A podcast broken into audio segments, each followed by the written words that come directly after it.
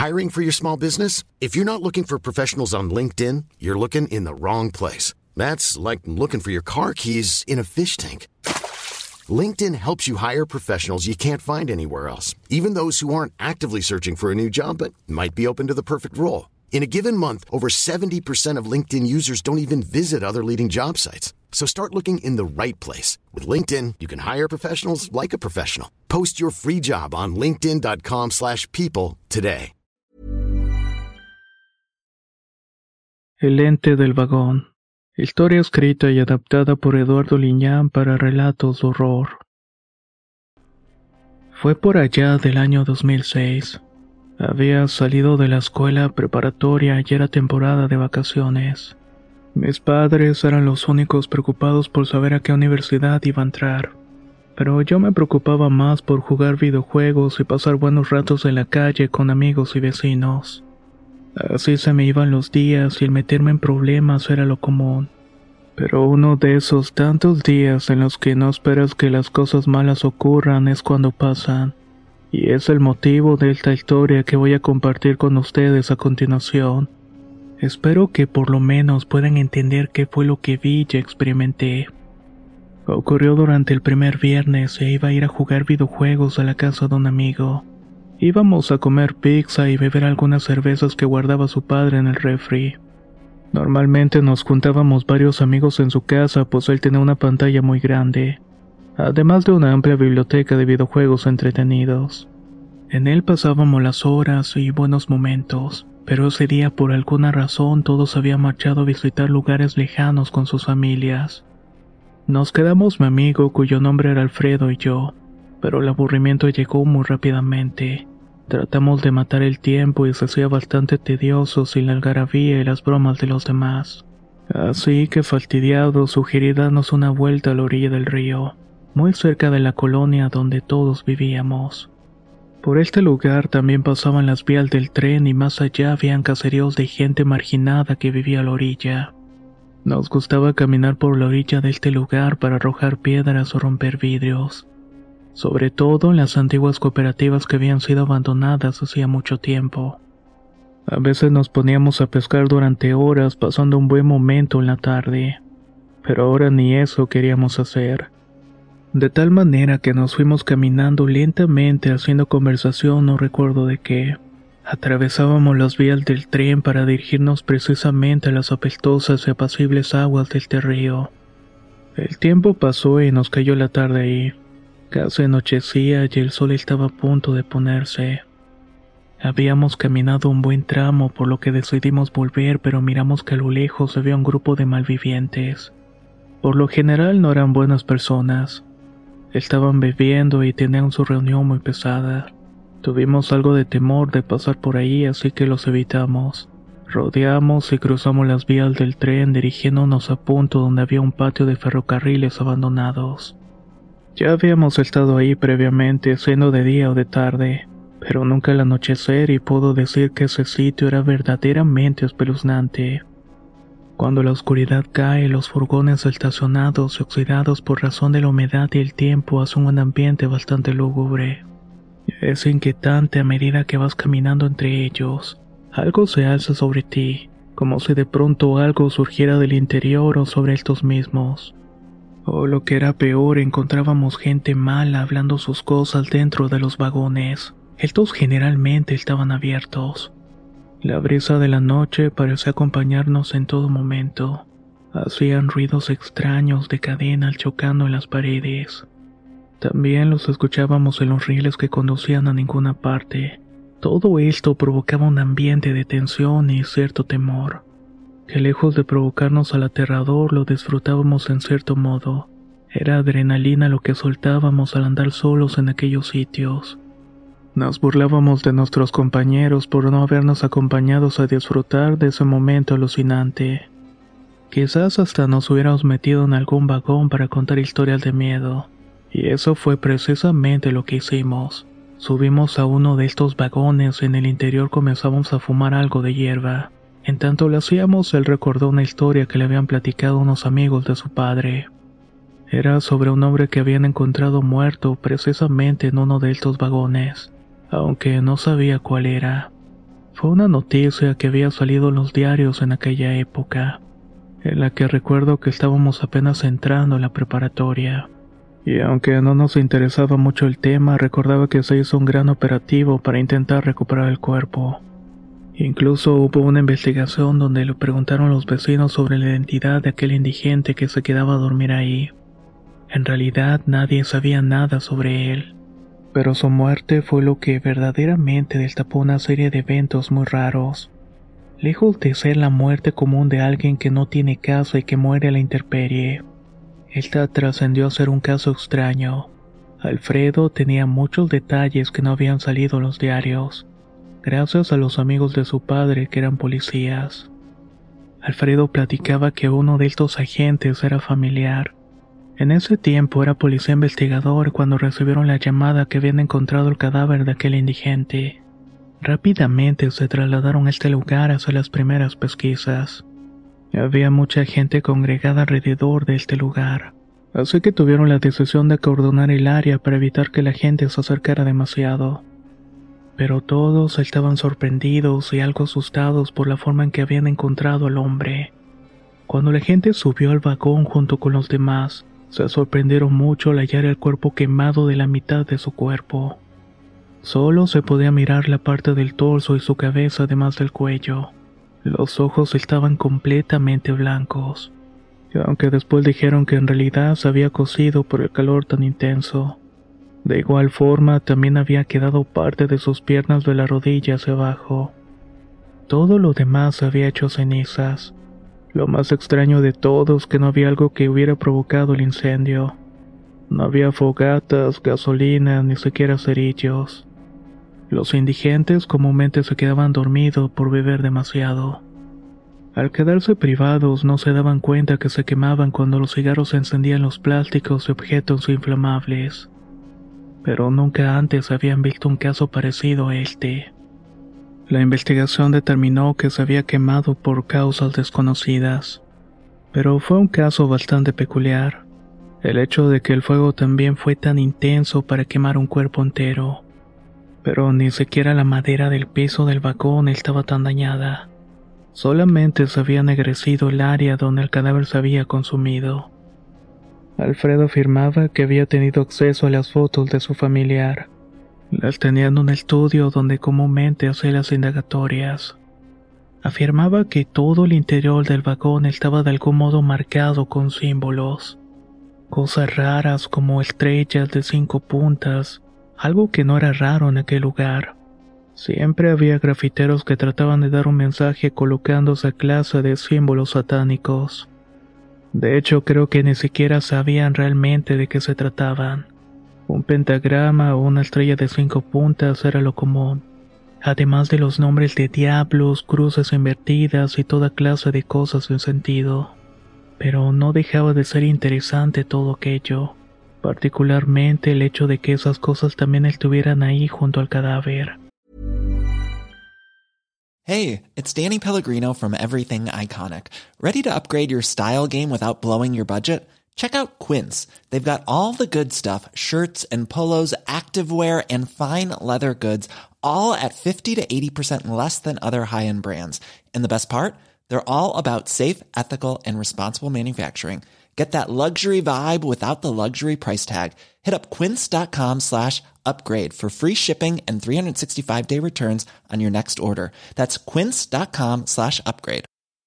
Hiring for your small business? If you're not looking for professionals on LinkedIn, you're looking in the wrong place. That's like looking for your car keys in a fish tank.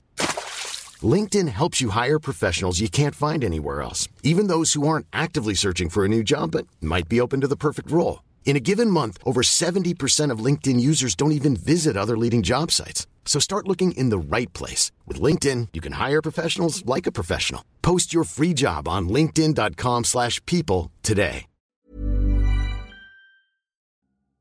La primavera está aquí.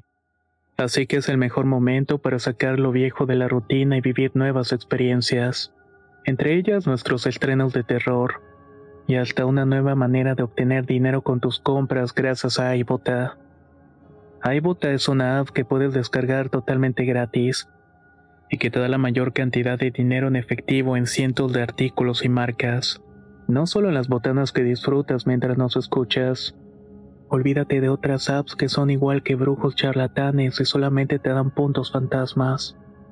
Con iBotas simplemente agrega tus ofertas a la aplicación y obtén dinero real que podrás transferir a tu cuenta bancaria, PayPal o tarjeta de regalo. No lo dudes y únete a una comunidad con 50 millones de usuarios que ya disponen de los beneficios de más de 2.700 marcas y tiendas, como Lowe's, Macy's, Sephora y Best Buy. Y para que termines de convencerte, en este momento iBot está ofreciendo a nuestro público 5 dólares solo por probar iBot usando el código ROR cuando te registras. Solo tienes que ir al App Store o Google Play Store y descargar la aplicación iBot gratis para comenzar a ganar dinero en efectivo y usar el código ROR. Esto es iBota en Google Play o App Store y usa el código ROR. Aprovecha los nuevos comienzos y corre a descargar la aplicación para ganar más cashback.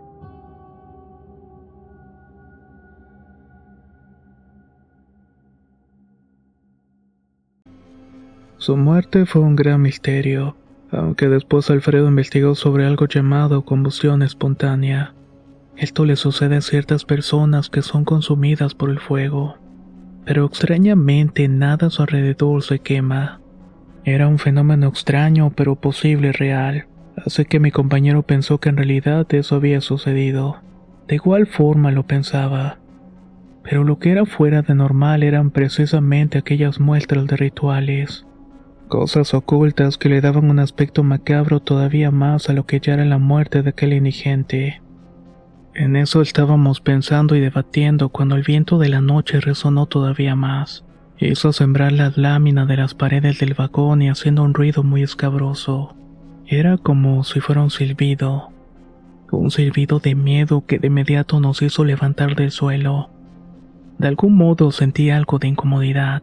Alfredo bajó los influjos de la hierba, sonreía y decía que se quería ver el vagón de la muerte. Así era como le llamaba. Estaba metros adelante e incluso se podían ver las cintas amarillas que pusieron. Eso en otro momento hubiera parecido una buena idea, sobre todo con los amigos, pero en ese instante sentí algo de temor y no comprendía el por qué. Quizás fue mi sentido de conservación y los consejos de mi abuela. Me decía que no me metiera en problemas y menos cuando caía la noche. Decía que durante la oscuridad que reinaba por todos aquellos lugares abandonados, habían cosas incomprensibles, cosas que podían volverte loco, o sumergirte en los peores de los temores. Aunque la idea de Alfredo parecía muy audaz en ese momento realmente no quise saber, solo quería devolverme a mi casa, pero Alfredo era muy insistente. Cuando se le metía una idea en la mente nada lo hacía desistir, de tal manera y entre risotadas que fui caminando tras de él por los vagones. De noche, créame que ese lugar se transformaba en un sitio espantoso. Así nos fuimos caminando hasta que llegamos a un patio muy grande. Había unos vagones habilitados como antiguas oficinas que quizás servían para atender a los trabajadores. Más allá se podía mirar un tiradero donde habían partes de ferrocarril pudriéndose en la humedad de la intemperie. Justo a un lado de este lugar había un grupo de vagones muy antiguos. Aún conservaban puertas corredizas de madera y en uno de estos es donde supuestamente habían encontrado a aquel indigente. Al acercarnos un poco más al lugar nos dimos cuenta que en realidad había las famosas cintas amarillas. Al subir al vagón de inmediato me recibió un ambiente muy frío con olor a quemado. Fue bastante desagradable el solamente olerlo. No podíamos distinguir muy bien el sitio por la oscuridad, pero al encender las lámparas de los teléfonos notamos que era cierto. Ahí estaban aquellos símbolos que generalmente mirábamos en grafitis de sitios abandonados, a los que muchas veces nos habíamos metido. Pero además había una mancha oscura en una esquina de aquel vagón, algo que había sido quemado, y se había formado un perfecto círculo negro en las maderas quemadas, pero en ese lugar se miraba perfectamente la quemadura de aquel hombre, ese que se había incendiado sin explicación alguna aunque ciertamente entre comillas existía una explicación. Ese pensamiento fue interrumpido por el ruido de algo en el exterior. En un principio imaginamos que se trataba de los malvivientes que andaban por ahí otro indigente. Al salir de inmediato nos recibió una oscuridad muy extraña. Algo parecía moverse al final de aquel grupo de vagones. No sé si era una persona, un guardia o algo malviviente. Pero le dije a Alfredo que debíamos volver inmediatamente pues corríamos cierto peligro. Pero él, envalentonado, tomó un pedazo de tubo del suelo y se fue dirigiendo hacia donde estaban los vagones. Hacía ruido golpeando de manera amenazante. Su imprudencia me provocó algo de espanto y solamente lo vi desaparecer entre los fieros retorcidos y la oscuridad del final. Iba vociferando y irritando a aquella persona que intentaba asustarnos. No sabía qué hacer y me quedé pasmado pensando en mi siguiente movimiento. Al paso de los minutos mi tensión fue creciendo. Tenía incertidumbre de no saber acerca de mi amigo, pues todo se había quedado en total silencio. Lo siguiente que ocurrió es que hasta el día de hoy es algo que me mantiene asustado y prácticamente encerrado en mi habitación. Siempre ando con las luces encendidas para no mirar sombras. No quiero que la oscuridad me recuerde el momento tan horrible del que fui testigo. Al rodear el último vagón de aquella fila pude escuchar como si alguien se estuviera quejando, o más bien como si estuviera jalando aire con mucha dificultad. Lo primero que vi fue a mi amigo Alfredo con sus manos en el cuello. Estaba pegado a la pared metálica del vagón. Sus ojos casi se le salían del rostro. Me miraba mientras intentaba hablar con su cuerpo temblando y haciendo esfuerzos para jalar aire. Se estaba ahogando y de inmediato reaccioné pero al tocarlo puedo jurar que su piel ardía y estaba muy caliente. En breves instantes escuché una risa maléfica sonando encima de mí. Cuando volteé por inercia a mirar quién se había reído de esa manera, vi algo horrible. Noté como alguien se estaba asomando por el techo del vagón. Era una persona calva o por lo menos eso parecía. La sombra que vi estaba burlándose del dolor y el sufrimiento de mi amigo. Pero además del terror que me provocó y el impacto tan tremendo de ver cómo perdió la vida sin que pueda hacer algo, lo que fue más espeluznante fue ver aquella presencia. No sé si era una persona o algún producto de mi imaginación, pero esa cosa se levantó en el techo del vagón y era muy pero muy alta. Era delgada y casi hasta los huesos mismos que parecían distinguirse en esa piel que apenas podía dibujar un músculo o facción de su rostro. Tan solo lo vi como alzaba su brazo y señalaba a mi amigo. Después caminó lentamente por el techo haciendo un ruido como de golpeteo. Bajó de un salto las vías donde terminó alejándose de nosotros entre los vagones. Se perdió en la oscuridad del fondo como si habitara ahí. No podría decirlo con certeza, pero Alfredo parecía como estar suspendido en el aire sostenido de algo invisible. Con todo el esfuerzo que hacía por respirar, me extrañaba que no cayera en el suelo arrodillándose o acostándose en medio del dolor y convulsiones. Lo único que se me ocurrió en ese instante fue tomar un bote viejo con agua sucia que había enfrente de nosotros. Se la arrojé y el vapor resultante y el sonido que produjo me hizo sentir todavía más miedo. Pero por fin cayó en el suelo desfalleciendo completamente. Al mirar que no reaccionaba tuve que correr por ayuda. Un vecino fue quien me acompañó y le llamó a los servicios médicos que llegaron en minutos. Cuando llegaron mi amigo había fallecido y no tenía signos vitales. Los paramédicos simplemente se lo llevaron en la ambulancia. Fue uno de los momentos más tristes y horribles que me ha tocado vivir. Por supuesto que se hicieron muchas preguntas que no supe cómo responder. Hubo regaños, mucho coraje e ira por nuestra imprudencia. El padre de Alfredo después le contaría a mi papá que cuando revisaron su cuerpo, habían encontrado que sus órganos internos prácticamente estaban cocidos por el calor. Y entonces recordé la muerte del indigente y cómo su cuerpo se había consumido por las llamas. Pensé quizás el haber arrojado el agua en el momento preciso lo había salvado de quemarse. Pero aún quedaba la duda de qué fue aquello que vi que estoy seguro le provocó aquella situación. Hasta el día de hoy vivo en constante miedo. Mis amigos me dicen loco, pero no estuvieron ahí. Mis padres me han llevado a psiquiatras y tampoco me han podido ayudar. Sé que hay algo allá afuera, y es peor cuando escucho a lo lejos el rechinar del metal y las trompetas de los ferrocarriles. Cuando anuncian su llegada me hacen recordar aquello entre las vías. Sé que algo horrible habita allí, algo que te puede cocinar desde dentro con el mismo fuego del infierno.